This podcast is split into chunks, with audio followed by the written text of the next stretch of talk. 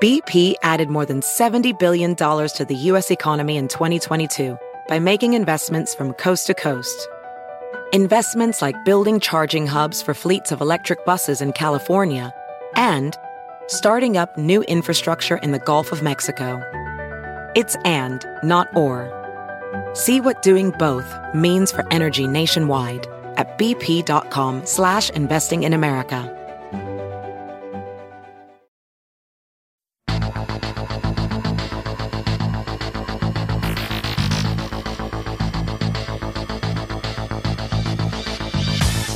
Back to Everyday Einstein's quick and dirty tips for making sense of science. I'm your host, Lee Falin, and today we're going to talk about what causes lightning bolts. Nothing strikes fear in the hearts of children like a house shaking thunderstorm. Lightning flashes, thunder rumbles, and children scream in terror. Since nothing helps dispel fear like understanding, let's take a look at some of the science involved in thunder and lightning. First, I want to thank GoDaddy.com for sponsoring this week's podcast. GoDaddy is the world's largest domain name registrar and web hosting provider with more than 54 million domain names under management. Plans start at just $2.99 per month, so to get started today, go to GoDaddy.com, and for my listeners, you can enter the code HostPod62 to get 20% off your one, two, or three year hosting plan. That's GoDaddy.com and enter HostPod62 at checkout to get 20% off.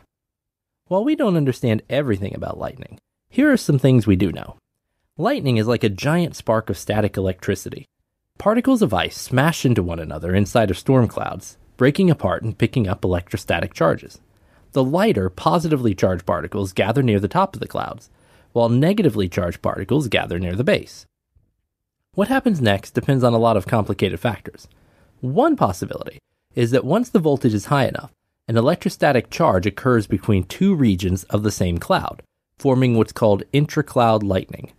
Sometimes the discharge can occur between the positively charged section of one cloud and the negative part of another cloud. This is called intercloud lightning. The kind of lightning most of us are familiar with is called cloud to ground lightning, though a more accurate name would be cloud meets the ground halfway lightning, but that isn't anywhere near as catchy.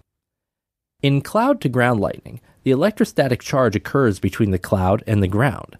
It's a rather complicated process, but it starts with electrical leaders forking out from the cloud towards the ground in random jagged steps. Once these steps get close enough to the ground, electrical streamers start to extend from objects on the ground back up towards the charge coming from the cloud. Once the leader from the cloud and the streamer from the ground connect, a massive electrical charge flows from the cloud into the ground, producing the bright flash called the return stroke which we most commonly associate with lightning. The rest of the process is visible as well, but it happens so fast that it's difficult to see. One interesting fact is that while the charges flow from the cloud to the ground in the return stroke, the flow starts at the bottom and sort of drains out. So if you held a container of water up in the air and poked a hole in the bottom, the water would flow out the same way that the electrical charge travels in the return stroke.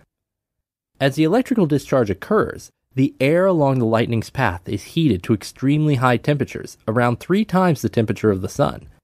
This causes the air around the lightning strike to compress suddenly, resulting in large shock wave. The shock wave travels outward from the source, resulting in the sound that we call thunder. Now, you've probably heard that you can estimate how many miles away a lightning strike happens by counting the seconds between the lightning and the thunder and then dividing that by 5. The reason that works is because the light and the sound from a lightning strike start out at just about the same time. However, while the flash of lightning hits your eyes almost instantly, the sound of thunder travels only about one fifth of a mile every second, or one mile in five seconds. Like to thank GoDaddy.com once again for sponsoring our podcast. GoDaddy.com offers everything you need to make a name for yourself on the web, including domain name registration, website hosting, and more. Get 20% off your one, two, or three year hosting package at GoDaddy.com with the code HostPod62. So now you know a little of the science behind thunder and lightning. While knowledge is power, keep in mind that there is no safe place out of doors during a thunderstorm.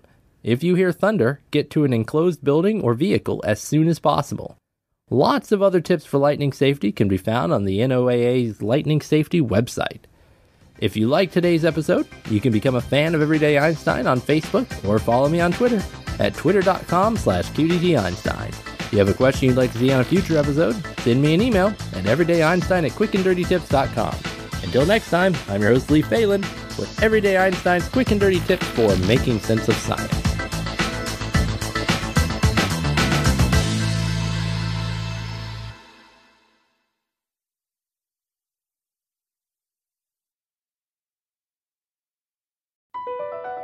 BP added more than $70 billion to the U.S. economy in 2022.